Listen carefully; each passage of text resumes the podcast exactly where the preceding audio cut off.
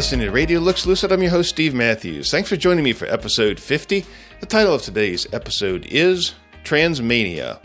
Well, I'm pretty pumped about this. This is episode 50, so I made it to the half century mark, and uh, that's that's kind of exciting. You know, I, uh, it's only taken me four years to do this. I first started the the whole podcasting thing back in in 2017, and well, you know, it's kind of slow going, and it was a little bit like my blog writing. You know, I, I, started writing a blog, and in fact, that was almost 12 years ago, and I, I was kind of a an in, indifferent writer for a long time. You know, I'd, I'd, write you know a post now and then. I might go months without writing another post, and and it wasn't actually until I had done it for about five years or so, five and a half years, that I really kind of started to to take it a little bit more seriously and to start do it more regularly. And and Lord willing, I, I really hope that uh, I can continue to do the uh, the podcasting and the live streaming and all that more regularly. So I wanted to say hi to everybody that's uh, anybody who's watching out there on uh, on Twitter or D Live or YouTube. Uh, thanks for joining me. I appreciate that and uh, love having you here. And well, let's get into.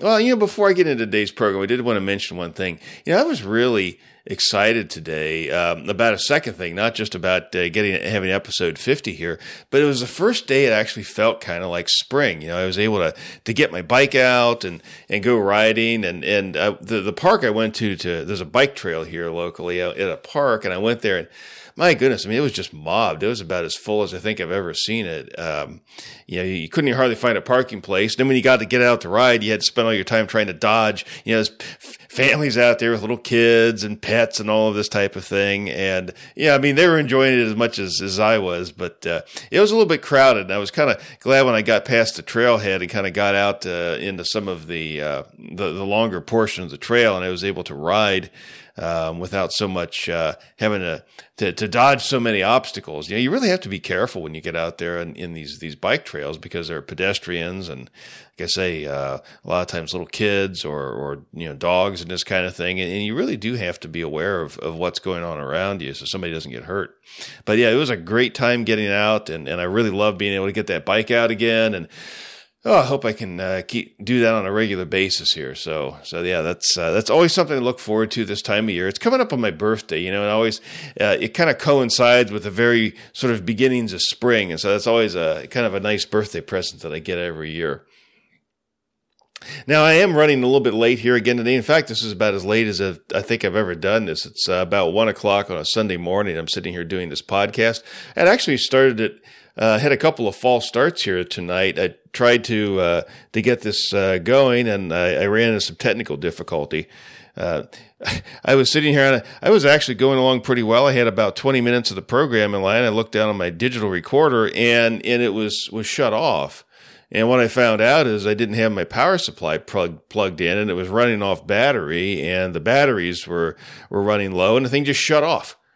so I'm sitting here talking. I'm not even recording anything. I thought, boy, this is a great program. It's going along great. And I look down. There's, there's no, uh, uh, nothing happening on my recorder. I'm like, oh, good grief. I can't believe that I did that. So anyway, I've got it, actually got it plugged in now. So hopefully I'll be able to actually record a podcast and, uh, and get through this and make something good happen. So, uh, let's uh, take a look at the topic of today. You know, I called this, this transmania and my, my inspiration for calling it that was, something that took place this past week in the Senate. As you know, Joe Biden is staffing in the process of staffing up his administration, and with in the way that that works is there there are a number of positions. And these are sort of some of the top, you know, either cabinet level positions or positions just under the cabinet level that require a a Senate confirmation.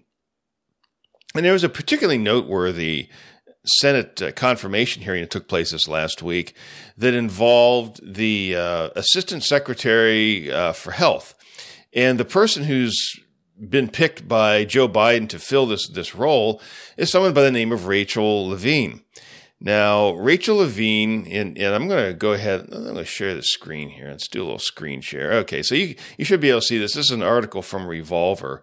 And, and here's a picture. And here's, here's Rachel Levine here in the center. Now, when you, when you look at, at Rachel, it's, it's pretty obvious that, that Rachel, uh, was not originally named Rachel. And, and Rachel is, is a dude in a blonde wig.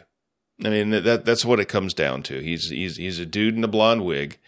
And this is the person who is is supposed to be the the assistant secretary for health.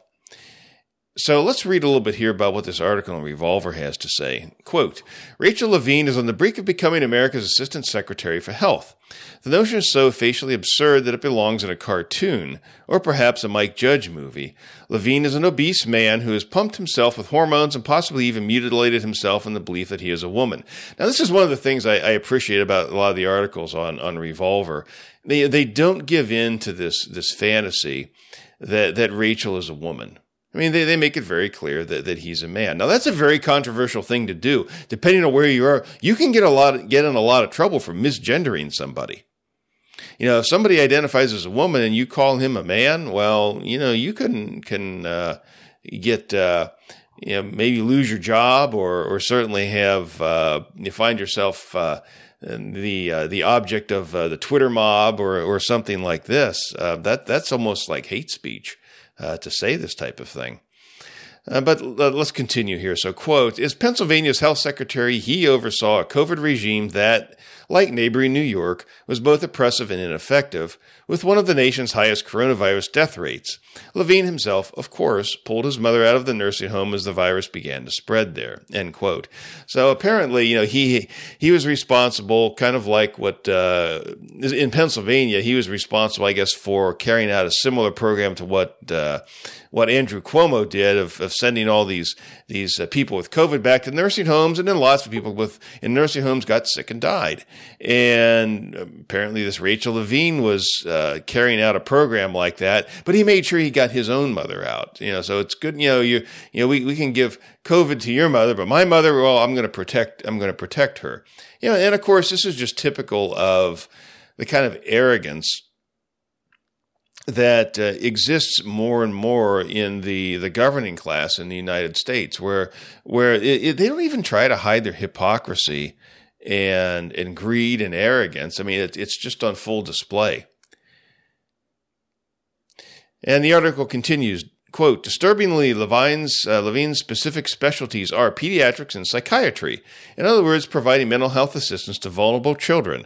During his confirmation hearing on Thursday in front of the Senate Health Committee, Levine refused to condemn the practice of giving sex changes to children. When pressed by Senator Rand Paul, Levine wouldn't even answer, providing a robotic response that made his real sentiments obvious. And I want to play a little bit here of uh, this is a video of the, the Senate confirmation hearings, and um, if you're you're listening w- without the video here, the first voice you're going to hear is Senator Rand Paul. He's going to ask some questions of Levine, and then you hear Levine respond, and they, they go back and forth a couple times here. So I'm going to play this, and then we'll we'll comment on it once uh, after a couple of three minutes here. Dr. Levine, you have supported both allowing minors to be given hormone blockers to prevent them from going through puberty as well as surgical destruction of a minor's genitalia. Like surgical mutilation, hormonal interruption of puberty can permanently alter and prevent secondary sexual characteristics. The American College of Pediatricians reports that 80 to 95 percent of prepubertal children with gender dysphoria will experience resolution by late adolescence if not exposed to medical intervention and social affirmation. Dr. Levine, do you believe that minors are capable of making such a life-changing decision as changing one's sex? Well, Senator, thank you for your interest in this question. Um, transgender medicine is a very complex and nuanced field um, with robust research and uh, standards of care that have been developed. And if I am fortunate enough to be confirmed as the Assistant Secretary of Health, I will look forward to working with you and your office and coming to your office and discussing the particulars of the standards of care for transgender medicine. The specific question was about minors. Let's be a little more specific since you evaded the question. Do you support the government intervening to override the parent's consent to give a child puberty blockers, cross-sex hormones, and or amputation surgery of breasts and genitalia? You have said that you're willing to accelerate the protocols for street kids. I'm alarmed that poor kids with no parents who are homeless and distraught you would just go through this and allow that to happen to a minor. I would hope that you would have compassion for Keira Bell, who's a 23 year old girl who was confused with her identity. At 14, she read on the internet about something about transsexual. She thought, well, maybe that's what I am. She ended up getting these puberty blockers, cross-sex hormones. She had her breasts amputated. But here's what ultimately she says now. And this is a very insightful from, decision from someone who made a mistake, but was led to believe this was a good thing by the medical community. I made a brash decision as a teenager, as a lot of teenagers do, trying to find confidence and happiness, except now the rest of my life will be negatively affected, she said, adding that the medicalized gender transitioning was a very temporary, superficial fix for a very complex identity issue. What I'm alarmed at is that you're not willing to say absolutely minors shouldn't be making decisions to amputate their breast or to amputate their genitalia. For most of our history, we believe that minors don't have full rights.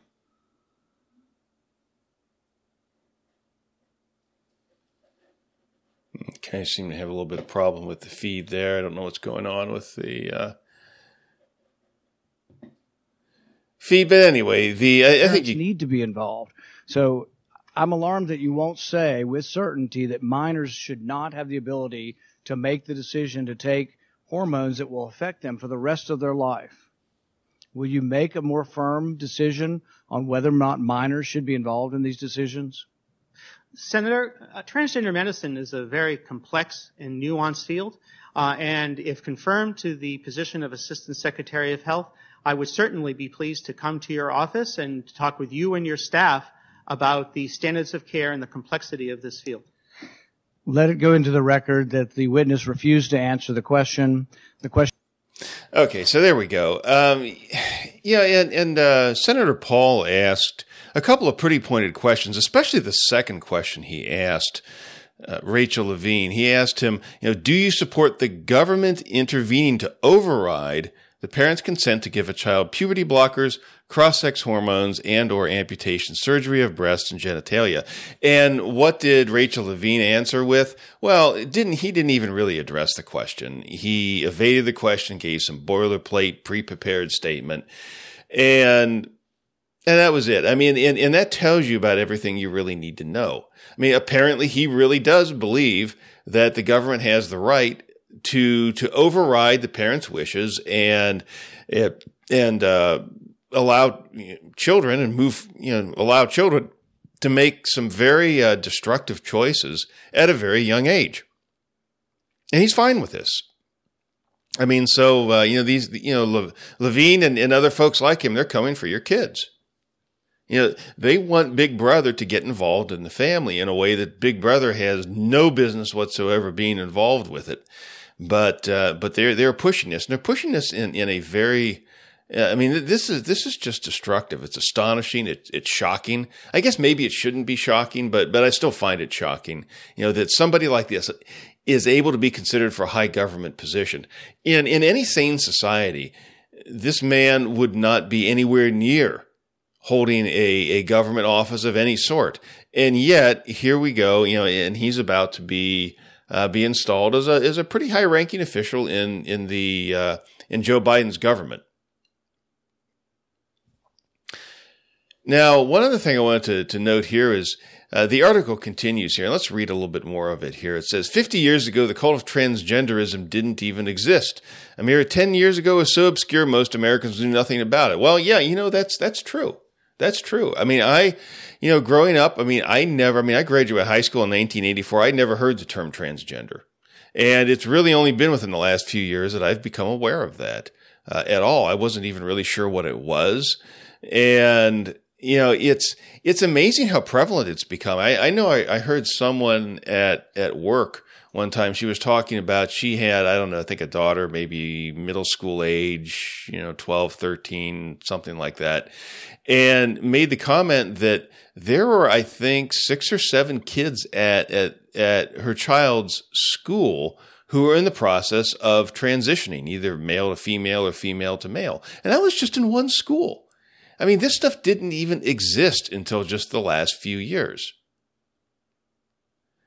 and, you know, and in fact, it, it says here, you know, but over the past decade, transgenderism has been accepted uh, en masse by the centers of power in America, which are now imposing them on the whole country. The core parts of its doctrine are easy to list. And it, it talks about, uh, bullet points out some of these. Physical sex and gender, gender identity are completely unrelated to one another.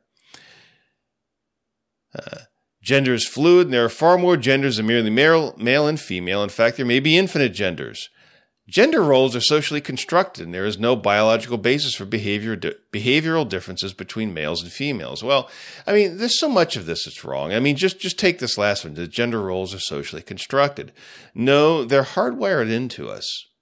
Uh, it, it, was it was the Lord Himself that created. He created man, male and female, male and female. He created them, and there are men and women are not the same they have roles that are specific to them you know and i know that that saying that is extremely unpopular in 2021 america. I mean that's the whole feminist uh, thing isn't it? I mean men and women they're, they're pretty much they're, they're, the same you know and if there's any difference in in the way they behave and in the things that they do in life well i mean that that's chalked up to the patriarchy which everybody knows must be smashed. Well you know I, I hate to break it to the feminists but you know patriarchy is God's design for the human race. Patriarchy is a good thing. It's not a bad thing. It's not an evil. It's a good thing. It's a blessed thing. And, and I'm glad that we have that. But, you know, these people are bound and determined, uh, if they're able to, to, uh, to do away with all of that. And, and there, there are some other bullet points here. I won't read all, read through all of that. But, uh, you know, it continues the America of 2021, the catechism above is accepted completely by every power center in American life. And that is true. I mean, this is one of the things that's so shocking. I mean, you know, it, it gives an example here of uh, some uh, children's uh, children's coloring books, and you know, you you see this kind of thing uh, all over the place. I'm going to cite. In fact, here, here's another example. Uh, this is a headline. You're talking about the way that, that the whole transgender ideology is, is, is attempting to, to pull in your kids. Uh, Mr. Potato Head. Now, you know, Mr. Potato Head's been around for years. In fact, I think they said in, in this particular article that Mr. Potato Head's been around about 70 years. And uh, I think he was even in the in Toy Story, right? Uh, you know, he was that was one of the characters in those uh, those uh, cartoons by Pixar, Toy Story, Toy Story. And, you know, here we go. Here's a headline. This is from the BBC, but you can find this in any uh, similar articles in, in any number of, of publications. Mr. Potato Head to lose Mr. Title and gender neutral rebrand. So, you know, what's what's this all about? Well, this is the the manufacturer is, is uh, Hasbro makes the Mr. Potato Head.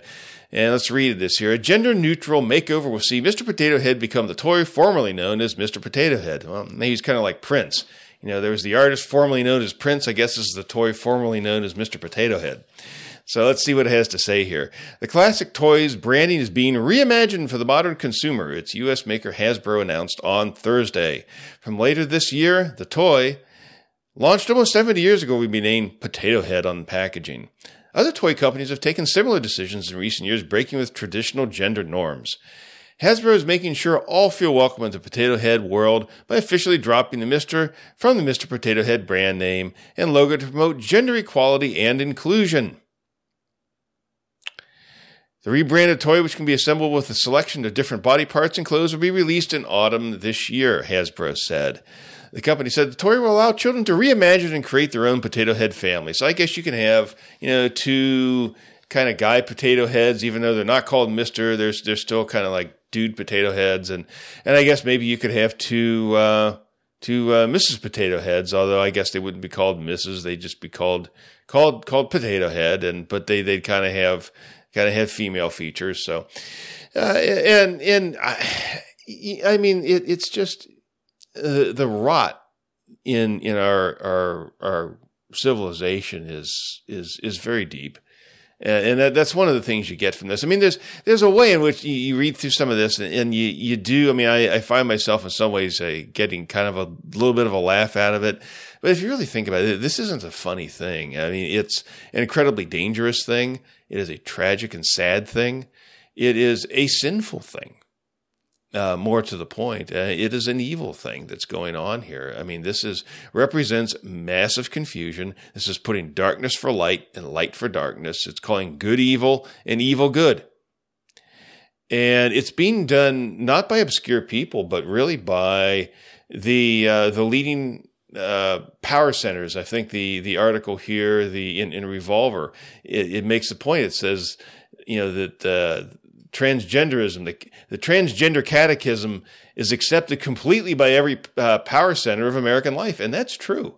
I mean, whether you're talking about uh, corporations, whether you're talking about uh, academia, whether you're talking about uh, entertainment, um, the media, now even a lot of churches. Um, sadly, I mean those those are, are, churches that have abandoned the the Word of God.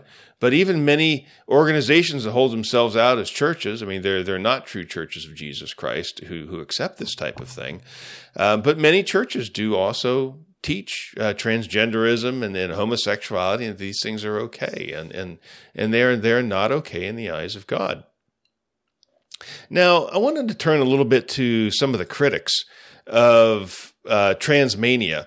And this was actually kind of my uh, my inspiration for for the the title for this this episode. There was an article several years ago that was it was uh, this is actually dates from 2015. It's got the the title uh, Paglia. Transgender mania is a symptom of the West cultural collapse. And the article details uh, some comments made by a person by the name of Camille Paglia. It starts off best-selling feminist author, social critic, and self-described transgender being Camille Paglia said in an interview last month that the rise of transgenderism in the West is a symptom of decadence and cultural collapse. Now, that she's right about that. Now, one of the things that's really interesting is is the the article says here, you know, she is a a feminist.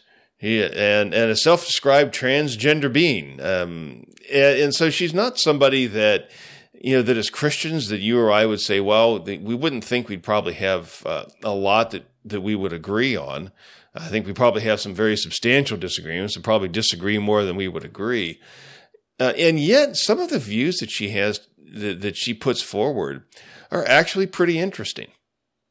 Uh, she's a feminist author who, you know, if, if I was going to sit down and read a feminist author, she would be probably one of the very few that, that I would be willing to read. Uh, again, not because I agree with feminism, not because I agree with her, you know, some of her other stances, but she she does manage to be pretty interesting, and sometimes she'll be uh, surprise you, and she'll actually say some things that uh, that are actually quite sound. Um, and and I, I, think you're you'll see what I'm talking about as we go through this article. So these are some quotes from Camille Paglia. Nothing better defines the decadence of the West to the jihadists than our toleration of open homosexuality and its transgender mania now.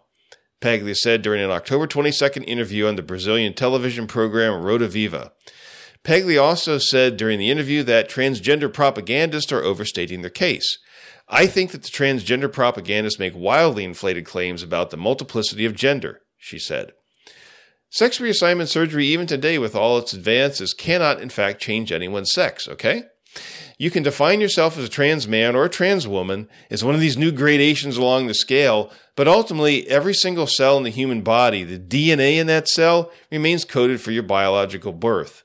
Now let's stop there because I think that's a, a, just a fascinating point that she makes, and, and, it's right on target. Now, one of the things that's interesting, you know, when you you talk to some of these uh, these you know, liberal types, is is they like to at least pretend to be very committed to science, you know, and and and they like to accuse Christians of being you know sort of a bunch of Luddites and science deniers and and and conspiracy theorists and whack jobs and all of this kind of thing. Um, you may recall, I don't know if you've ever seen this, but there was a, a debate between Ken Ham and uh, Bill Nye, the science guy. And I think this was back in, in 2014 or so. So it was about seven years ago. And uh, Bill Nye's, I'm going to just summarize his argument. And, and he might, I don't, I don't think he would disagree with this. I mean, basically, this is what Bill Nye said. He said, if you're a Christian, he, he didn't literally say this, but if you, you, you take all of, all of his words and, and you kind of, uh, um, kind of get the meaning behind them, uh, kind of read into to what he was saying, um, kind of, uh, I guess maybe the, the implied ideas uh, behind his his overall stance was essentially this: if you're a Christian, you're stupid, and if you teach your kids to be Christians, well, you're guilty of making them stupid too. And that's that's Bill Nye's basic view of, of Christians and, and Christianity and, and Christian families.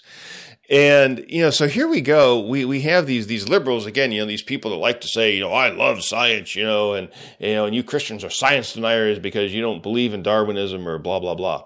Well, we don't believe in Darwinism, but yeah, the thing that's fascinating is you got guys like uh, you know this Rachel Levine who who wants to claim that he's he's a woman but as Camille Paglia points out, in what science tells us is that, you know, you, you've got, if, if you're a guy, you've got X and Y chromosomes. And if you're a female, you've got uh, two X chromosomes in every one of your cells. Your DNA, your, your, your, at the, at the cellular level, at the DNA level is coded male or female.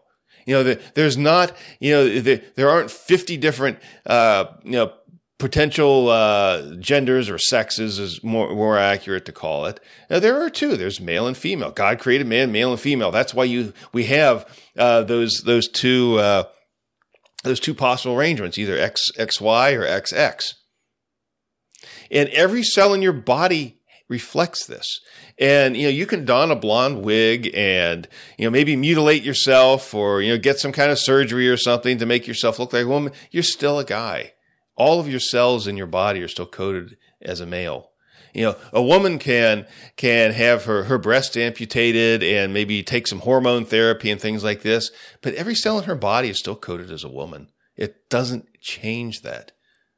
So, I mean, all these people who want to say, follow the science, you know, you hear this kind of stuff, uh, you know, with respect to COVID, but, but you hear it in a lot of areas too. You know, we follow the science, you know, this kind of thing. And, you know, all, all of these people who at the same time want to say they follow the science, when it comes to the, the whole transgender thing, they don't follow the science.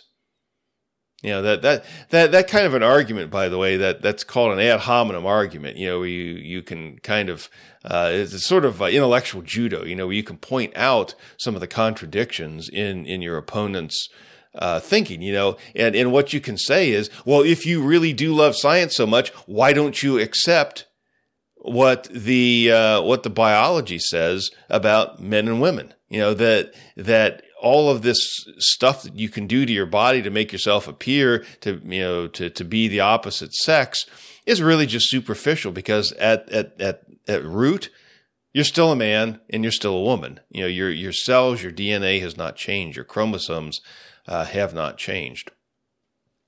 So let's continue here. Uh, this is uh, Morph Paglia. She says, So there are a lot of lies being propagated at the present moment, which I think is not in anyone's best interest. Now, what I'm concerned about is the popularity and availability of sex reassignment surgery so that someone who doesn't feel that he or she belongs to the biology, biological birth gender. People are being encouraged to intervene in the process. Parents are now being encouraged to subject the child to procedures that I think are a form of child abuse.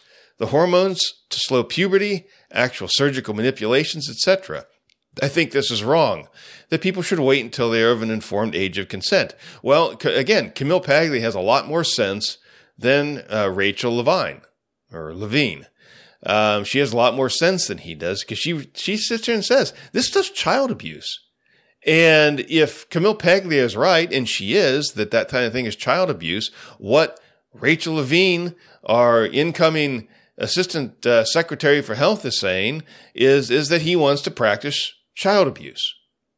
You know, and, you know, and, and he advocates for that, and apparently he probably wants to to push this idea out into society more broadly. And Paglia continues, parents should not be doing this to their children, and I think that even in the teenage years it is too soon to be making this leap. People change, people grow, and people adapt. Paglia went on to talk about her book Sexual Personae and how the emergence of transgenderism signifies the end of Western culture. Now I'm concerned about this. In fact, my study of history in sexual personae, I'm always talking about the late phases of culture. I was always drawn to the late or decadent phases of culture, Oscar Wilde is one of the great exponents of that in the late 19th century. He's one of my strongest influences from my earliest years. And I found in my study that, his, uh, that history is cyclic, and everywhere in the world you find this pattern in ancient times that as a culture begins to decline, you have an efflorescence of transgender phenomenon that is a symptom of cultural collapse. So rather than people singing the praises of humanitarian liberalism that allows all these transgender possibilities to appear and to be encouraged, I would be concerned about how Western culture is defining itself to the world. Because in fact, these phenomenon phenomena are inflaming the irrational, indeed borderline psychotic opponents of Western culture in the form of ISIS and other jihadists, etc., Paglia said. Nothing better defines the decadence of the West, the jihadists, than our toleration of open homosexuality and this transgender mania now. Now, those are some stunning comments, and that's some really good stuff.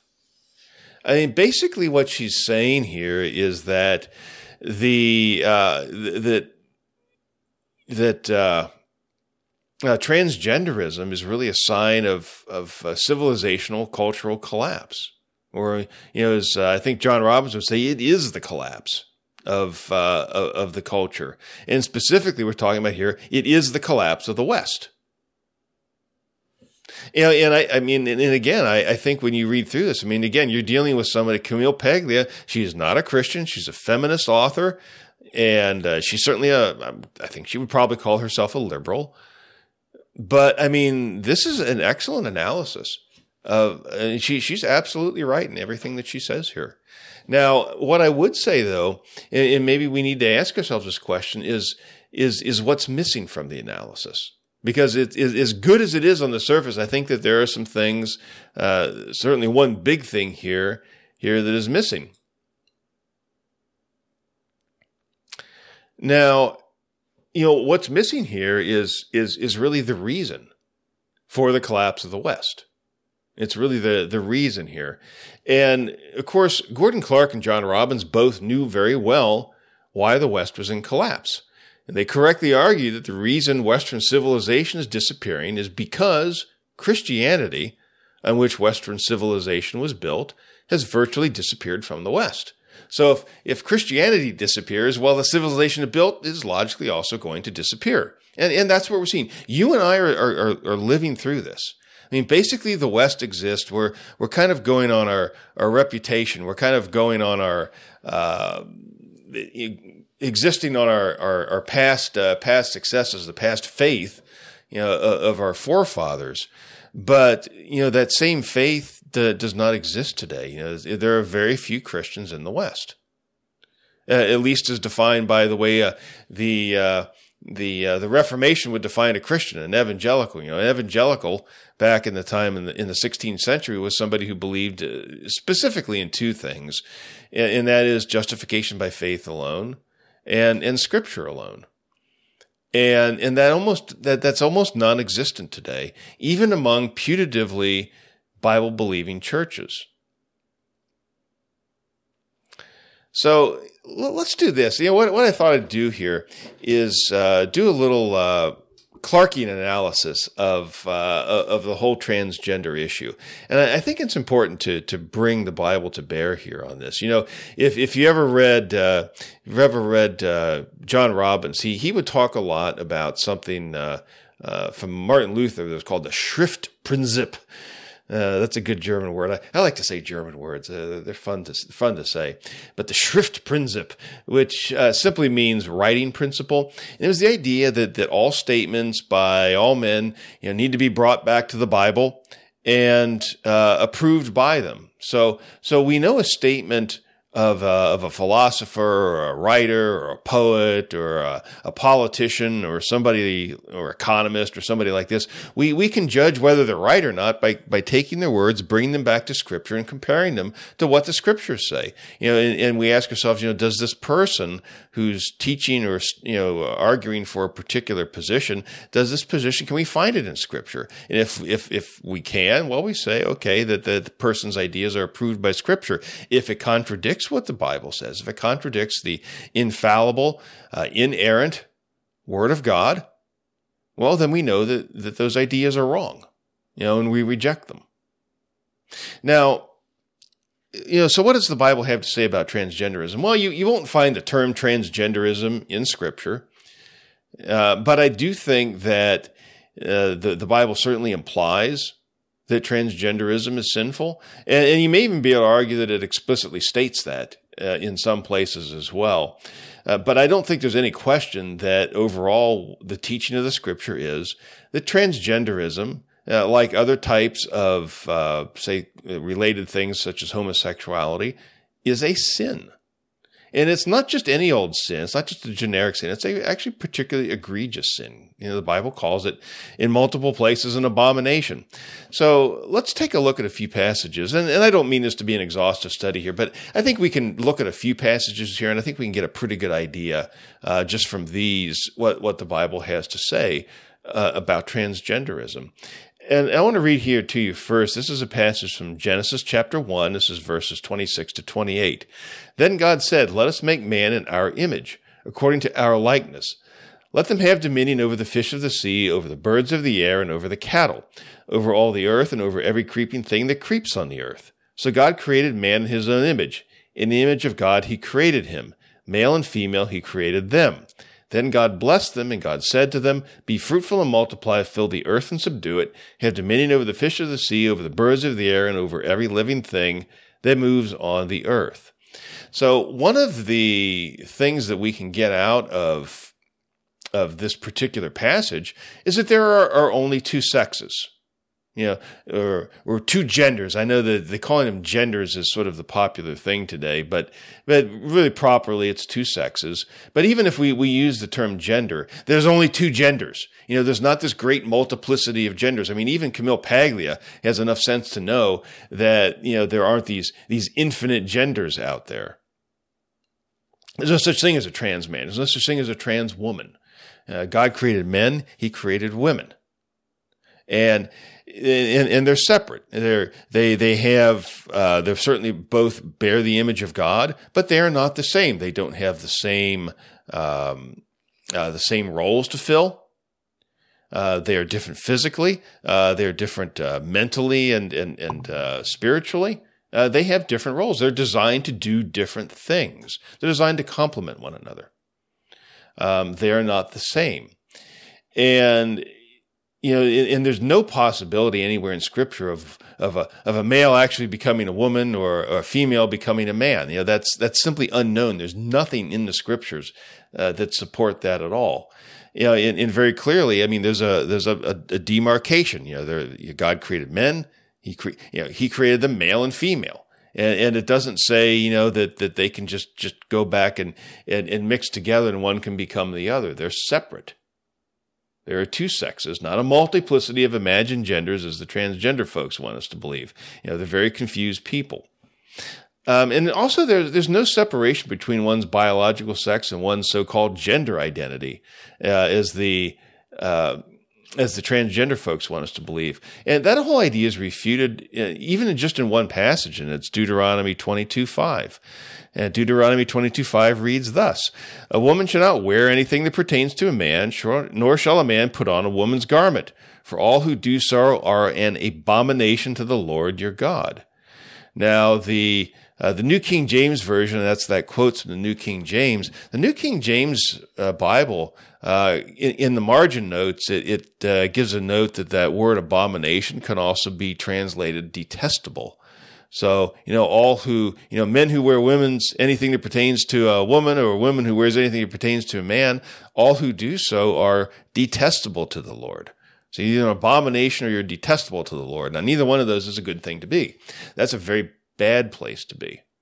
So again, you know, this, this idea that, um, that someone can, you know, the a, woman, you know, that a man is uh, can can don women's garments or women can don men's garments and and and pretend to be something they're not is is an abomination in the eyes of the Lord. And and if simply just wearing uh, garments is bad, how much worse are people who actually try to change their bodies into something that they're not designed to be? You know, when, when somebody mutilates their body, you know, amputates a part of their body, that that distinguishes them as a man or distinguishes them as a woman, that is sinful in the eyes of God. Not only is it destructive of the person, a person's body, it's destructive of their own soul. And it's an abomination to, to the Lord to do this type of thing. That, then that's one of the the uh, the implications that we get out of this passage. I mean, if if if the simply wearing of a, a woman's garment by a man is is is evil, if it's an abomination, how much worse when um, again when they when when a man tries to physically alter himself to to become a woman, which is something that that he isn't. Now, I want to say something here about a little bit, something further, a little bit about Rachel Levine. Um, that's that that doctor. Now, this is kind of interesting. a little bit of research on on his background, and, and here's a, a, few things about him. Uh, he was born in 1957. His original, his birth name was Richard Levine. He was born in Wakefield, Massachusetts. Uh, he's uh, has a Jewish background. He attended Harvard, took a, uh, a bachelor's of science from Harvard, and then he went to medical school at Tulane. Now, here's the other thing, and, and this is one of the things that, that really was, was fascinating about this. He was married, and he actually has two children. Um, and it wasn't until 2012, so he was 55 years old at the time. Um, in 2012, it was only at that time that he, and he was still married, he came out and claimed that, that he was, uh, was a woman. And uh, he and his wife were divorced the very next year. And, you know, now he goes around and wears a blonde wig and, and tries to pretend that his name is, is Rachel. Well, his name is Richard. It's Richard Levine. You know, that's, that's who was testifying in, in front of the Senate and, and dodging Rand Paul's questions this past week. It wasn't Rachel, it was Richard. Now, I mean, I realize that to call him Richard is, you know, there, there's a term among the transgender uh, people and the, the advocates that they call that dead naming. And you can get in a lot of trouble for doing that. I mean, that, that is a, in their eyes, a very, very serious offense. But, you know, as Christians, I mean, we're told to proclaim each man the truth to, to his neighbor. And, and this is simply a lie. I mean, the idea that, that this man is, is, is a woman is a lie. He's lying to himself and he's lying to everybody else. You know, and, and it's, it's a charade. And as Christians, you know, we cannot go along with this kind of stuff. You know, we got to call it out. We're commanded by God Himself to call this stuff out and and to refute it and to reprove it rebuke the the people not only who who push this uh, who who claim like Richard Levine to be something that he isn't, but also those people who who support and encourage them as well. And you know, like like think about Romans. Uh, this is Romans chapter one. You know, Romans chapter one is very clear that that homosexual homosexual homosexuality is sinful. And in fact, Paul goes through a number of uh, talks very specifically about some of the kinds of sins that uh, the people get involved in, and including homosexuality. And he says this of them. He says that you know that these people that that practice these things, they know the righteous judgment of God, and that those who practice such things are deserving of death. But that doesn't stop them from doing this. It doesn't stop them from practicing their homosexuality and, and other types of sins.